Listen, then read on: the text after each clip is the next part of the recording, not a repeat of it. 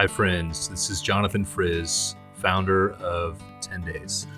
Earlier this year, I did a series of interviews with my good friend Greg Healy, attempting to do an in depth telling of the 10 Days story. 10 Days is a movement that began in 2004. Since then, God has enabled it to expand into a global prayer and unity movement. Trust me, it's taken a lot longer than I initially thought, but after 17 years, it's incredible to see the original vision unfolding before our eyes. Over the years, I've cast vision for 10 days hundreds of times, probably thousands. I've become adept in sharing about 10 days in 30 seconds, 5 minutes, or 30 minutes, however long they're willing to give me. If it's a really, really good day, I might get an hour to share, which means I can usually get into some pretty cool testimonies. It's been on my heart for some time to do a longer, more leisurely telling where we could really dive deep into the history, the God encounters, the miracles, the mistakes, and the mysteries of this incredible journey. This is the prophetic history of the movement, how we've grown from small beginnings to where we are today. It's also a personal history a history of faith, fear, tragedy, disappointment, love, and learning how to follow Jesus. In my case, that's often meant learning the hard way. I think this will be an encouragement and an inspiration to you, both because of the amazing things that have happened and continue to happen, but also because of the failures and mistakes we've faced along the journey. Hopefully, you can avoid some of these pitfalls. Or else, when you encounter whatever you need to encounter and go through what you need to go through, you'll at least know a few things not to do. Following Jesus is the most beautiful thing I can even imagine, but it's also the most painful and it costs us everything. However, at the end of the day, what else are we going to do with our short lives? Why not decide to give everything to the only one found worthy in heaven and on earth, the one who gave everything to make us his own? I hope you enjoy this series. And remember, please subscribe to our podcast as well. These are podcast exclusives, and we hope that you will be encouraged and enjoy them. God bless. Hey, everybody. Jonathan Friz here with Greg Healy. And um, we've been taking a mostly chronological approach to talking about the history of 10 days. We're going to take a little break from that today. And Greg, we yes. are going to talk about challenges faced while doing 10 days. Oh, my. I know that's a, a bit scary for you. Let's let's talk about now. You and I have been working together, like we talked about in our last podcast, uh, really pretty closely since 2013, and we've had a number of different kinds of challenges. So, what I'm going to suggest is we swap stories. My goodness. Why don't you start? Mine are not very encouraging. It's okay. because what Well, one one part is, but one part's not. What, what's going to happen when we tell these stories is even if it doesn't have an obvious redemptive element, if it's just like, wow, that was just discouraging. You just like to put me through some pain. is my my hope is that as people are um, you know, working on similar things themselves it's going to be encouraging when they're in a difficult situation. Sure, they're going to realize, will, yeah, we're going to face this. Yeah, we're going to face things. So we like to tell the glory stories, but mm-hmm, oftentimes mm-hmm. the more encouraging part can be some of the difficulties and challenges. Yes. So, all right, over to you. Give me a all challenging right. situation. So, well, before I go into my challenges, I'm going to put it right back to you, my friend. What other than what we've already recorded, put on wax, what were your challenges? What is a situation that you remember that went sideways, but God redeemed it somehow? well, um, let's start off with a big one, and we can both talk about this. The Whopper. You you may realize, and this is what I when God was first calling me into this kind of ministry. Um, one of my objections to him was, how am I going to make any money doing this? Oh, right. Awkward silence. Right. So I had thought I'd be bivocational. He said, "No, I want you to be full time." And I had said, "I don't know if that's a ministry model I agree with, but it didn't, it didn't matter." But then I was like, "Well, how how are we going to pay for basic things?" Isn't 10 Days of Prayer like Wheel of Fortune? It's like a money platform. You know, it's actually not a great way to make money, believe Oh. it or not. It's not. you give your heart and soul, drain yourself, and there's no money in it. So let's, yeah. So th- I'd say finance finances have been a problem. Uh, also, just structurally, if you're part of a church or an established ministry, usually there's kind of ways that money comes into that ministry, maybe via offerings or, you know, every Sunday, et cetera. Pastors might have a salary, things like that. When you're kind of serving in between Remember, you're a unicorn. different networks. There's not really uh, financing for that. So people might be happy to be involved, be a part, but they're not necessarily looking to, um, you know, support you, or they might not even know that you're in trouble financially. So finances have been a, a problem. I'll share a couple of stories, and by problem I mean just it's been a challenge. You know, a unicorn in the car land is something that is very valuable later, but at the time it's produced is not that valuable or people don't look at it as valuable. So maybe that's like you. you go through some difficult things, maybe don't have a lot of money, but in the end maybe you're very valuable. We'll we'll see. We'll see. And uh, and I speak of these unicorns of 10 days of prayers coordinators. Right, right, right. Yeah. So if you're in this kind of a role and you're organizing 10 days, chances are it's it's going to cost you something even in the pocketbook. Um, it was almost laughable for me when I was especially in in the first part of my ministry because it seemed like anytime we did something big either as it was ending or right before it started, I would be completely broke. Just have no money. So you're laughing, of course, but I know the history of this. I mean, look, the prayer movement or a any prayer movement like 10 days, like why is there so little financial support for that? Do you know? I don't know. Yeah, I, I don't know. I think it's because of what you're saying earlier, which is it has to do with you don't have an established thing that everyone can point to and say, oh, you work at that church. That church has a physical building, and there are people who attend it physically. And they, uh, part of their responsibility is to help fund that monetarily. They can touch it, they can see it, they can sit in a pew.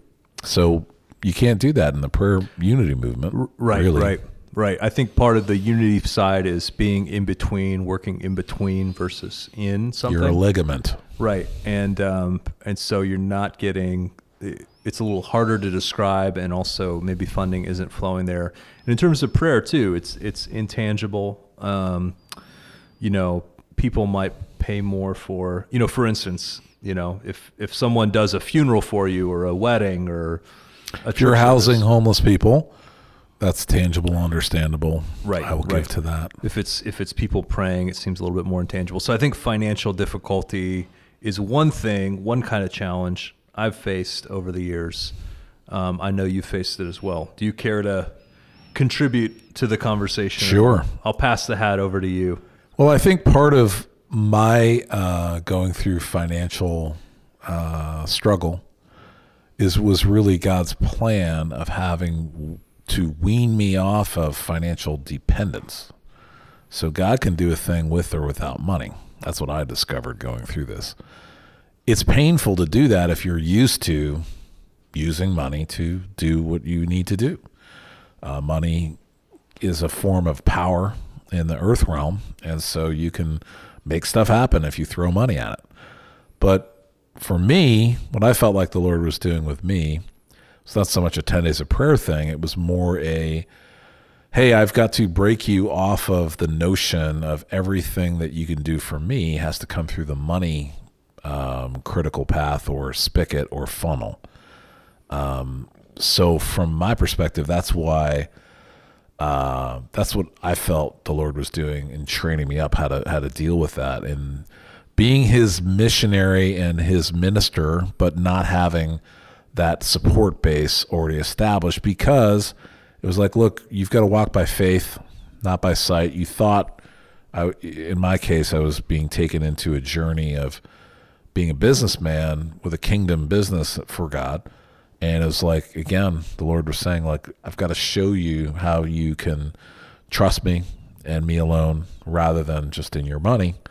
Because as a business guy, you kind of like think in the money mindset, which is like, hey, we're here to make profit and the profit pays for our family and what we need to do, and the profit pays for ministry and what it needs to do. And so for me, it was like the Lord saying, hey, I am God. I am the one who provides for you and ministry and all of the church and all of the kingdom. It's not just an empire of men building buildings and churches and ministries.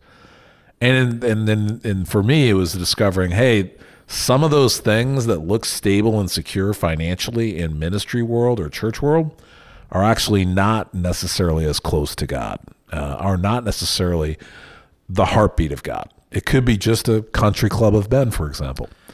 Sure, certainly when um, obviously financial resources are good. Sure. But when you have them, it's easier to prop up something that may not be totally God. It's a trust matter, right? It's you know, uh, things that are beneficial or things that are even uh, permissible can be abused if they're trusted in. That's the de- one of the definitions of idolatry. It's like, hey, it's good to have these things, but if that's the thing that I'm counting on instead of God, it's an idol to me. Right, right. And so we, in our Western culture and our U.S. church culture, I find that that can be for sure. The money thing can be an idol. But along with um, these challenges, I know that both of us have had probably hundreds or thousands of testimonies of just seeing God's miraculous provision. The mar- the miracle breakthroughs of how God makes a way, um, monetarily or otherwise, and it's I think the hallmark of it has to do with instead of making it happen in my own strength, business ability, financial acumen, it's I'm relying upon God and the Holy Spirit to provide and make a way instead. Right. That's right. difficult for the person who's already trained up in the alternative ways. Um, and so it's a blessing in that. And then God, and then then the way I often put it is it's like uh, having two engines instead of one, or it's like a hybrid vehicle. You've got God moving by the Holy Spirit in supernatural ways, and then you also have what God has given you naturally as a gift, and you use that in your strength, sanctified under God. When you get the balance right, you can do both and not make one or the other an idol. You know? Right, right. So, um, one practical example, just tying this into 10 days and the challenge, um, how this can be a challenge for people doing 10 days. Um, we had my family had a pretty intensive season of financial testing from 2008 to 2015 where things were pretty tight. Um, the lord wasn't allowing me to fundraise. I was in ministry full time but we were really depending on god for a lot of miraculous provision and we were seeing a lot. It was pretty cool. Why wasn't god allowing you to fundraise? That's a that's a part of a key that helps unlock this mystery of the financial stuff. Sure. Every time I would ask him about it, he would just say, I want you to trust me. I want you to trust me. And it was like, oh, okay. You just want me to trust you. Now, if you mind, I'm going to color commentate that a little bit and tell you why God may have encouraged you to trust Him. Maybe you have reasons. I just soliciting. Yeah. Yeah. Yeah. Yeah. So, so when you solicit people, it's part of like, hey, I'm doing this great thing for God it's unity, it's prayer. You should love it. It's in the Bible. Uh, hey, could you like help us out because we as a family need to be supported because this ministry is really good. Like you should partner with us. You should buy in. You should contribute. It's like when we go to the ask, um, it's like if God is doing a new thing and people can't perceive it, and naturally they're not necessarily going to move in that direction, even God, even though God's doing it, it's not really it doesn't make any sense to go ask people, hey, can you help me partner financially in this thing that you don't understand? So it's, I think part of it is like, hey, don't go asking people for fundraising and support because they, it's going to be enough to get people participating. If you add the dimension of they think there's something in it for you financially, you're like Paul in Corinth and you're going to have a trouble because the people of Corinth are going to say, Jonathan, you're only here because you just want our money. Right, right. Working in unity stuff, um, you're sort of in, you're inherently in a situation where it's easy to be offended, and it's also low cost to be offended, right? Like if two Yes. if two pastors already aren't working together, they take the risk to come together, and then they get offended with each other. It's so easy to just go back to doing what they were doing before. And so when you bring money into that kind of a context, and you start asking for money, it's like, an yeah, I'm bringing all you guys together. Like, give me some money. That's an easy out. Um, it's uh, there's other scripture that it talks about. Paul talked about the stumbling block. right, right. It is a easy stumbling block for Right. people when you're talking money. So that was how I felt led. As you know, I know you felt led similarly. And every time I would revisit it with the Lord, He would just kind of encourage me to keep on. And I was seeing a lot of provision. But before we did the first 10 days in Boston in 2011, it was a pretty intensive uh, season. I'm just going to share a little bit about it. So um, that spring, uh, I was driving to my work and I had this really intense ent- encounter with the Lord uh, where his presence just enveloped me as I was driving in. And he said this phrase to me You can't miss my provisions. This was the spring of 2011. We had already been going through a very difficult season of uh, financial provision. He says this, this word to me You can't miss my provision and um, you know it's accompanied by this huge uh, like an like an impartation of the presence of god very dynamic experience. I'll never forget it. I get home that night and i start talking to cassie my wife. At the same time i had that experience guess what happened to her? She had that experience. you got it. Isn't that wild? It is, but like, what was her side? no she just had this like the same thing happen to her. Identical verbiage. i can't remember if it was exactly the identical verbiage but it was like this, this Can't miss my provision. She heard something like that. I can't remember the exact. We'd, if, if she was here, she could tell us exactly. Maybe she should be here. Maybe she should be here. but it was accompanied by that same sense of like the peace of God, the presence of God, Mm-hmm. like this really intensive experience. So we both had that experience. Don't worry. It's actually it's, Jesus said that. Don't worry. He really did. It's in the Bible. So it's not just this subjective experience. It's actually in the Bible. But what happens is the Holy Spirit comes and actually makes us believe this stuff hmm. by giving us, you know, the ability and like actually imprinting it on our hearts. So we both had that happen. We get home, we compare notes. And my first reaction, I kid you not, was, oh no, Oh no. Things are about to get really hard. Because I was just thinking, why would God give us this intensive experience of to give us faith if not for the fact that it was going to be really challenging? So you you just sensed that, or you were like two plus twoing it, or I, I was starting to get wise to God's ways. I'd had enough disappointment in different Uh-oh. situations, and so I was just I was, is really just starting to understand His ways. Okay, He gives us incredible experiences a lot of times to prepare us and give us faith to make it through challenges and difficulties. And so that summer and then into the fall was very challenging. It was the season leading up to the first 10 days in Boston. And just to give you a sense of our financial difficulty, we were day to day with just money to buy basic necessities.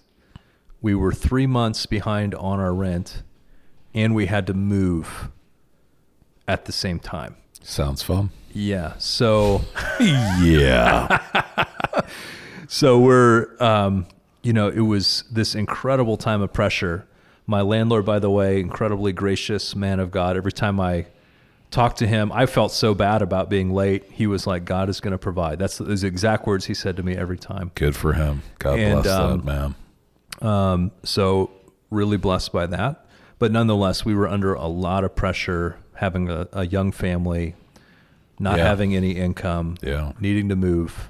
The daily necessities of just food and clothing were tight. We never lacked for any of those things. But, you know, not a lot of discretionary uh, things available, even just daily bread being kind of miraculous. You know, I think that's a thing we've got to change culturally in um, our culture is that when God says that He will provide for you, we'd like to have that as like, yeah, Lord, so like my retirement's laid up and I have all of that money saved and I can see the whole budgetary plan unfolding and and and and when so when you say provide, that's what I want or think, what have you. But the fact is, if God says, uh, "I'll never leave you in a situation where your children are begging for bread," that could come down to just trusting God in the day. He said, "Hey, tomorrow's got enough to worry about. Just you know, let's pray today. Let's trust me today, and I'll make a way." But that in our culture, that can feel like so painful or Right. so. Wow, that does that doesn't sound like a good father to me. Right. It was very well. Look, God will put us into difficult situations, and I think that's something we need to expect, not be surprised by. Yes. Um, his kind of parenting is a little bit more intense than our modern Western version. Yes, and his provision is not sort of maybe how this world would look at it. Right. Right. Read the Bible. Read the Bible. Read the Bible. Did people have some difficulty? Everyone who God likes has difficulty in the Bible. So in this particular situation, and and um, you know the, the last thirty days leading up to the the ten days, I was under so much pressure and stress from this. I, you know, basically the co-organizers I mentioned, like Kelly, Frank, they were carrying a lot of the weight because my I, I was just under so much pressure. It was it was hard for me to function. Uh, so it's not a very glorious testimony. Doesn't it seem weird though? Like you would think, "Hey, God, I'm your servant. I am doing everything you've asked me to do." Like, shouldn't I get the red carpet treatment? Shouldn't I have like uh, the greatest uh, clothing and transportation and what have you? And why does God do it this way? You know, because you could, you're like, I can't even think straight. But God had a purpose in that. Right. What What do you think that was? I can think of a few different things. Um, it does seem like whenever he wants to do something significant, there's pressure that surrounds it. Um, Because who's got to change, God or you? Right, right. And even just going through the difficulty is is a trial of our faith. Are we going to persevere, or are we going to step out of what God said? So if we stay within what God said, there's a way, even if it's a difficult way.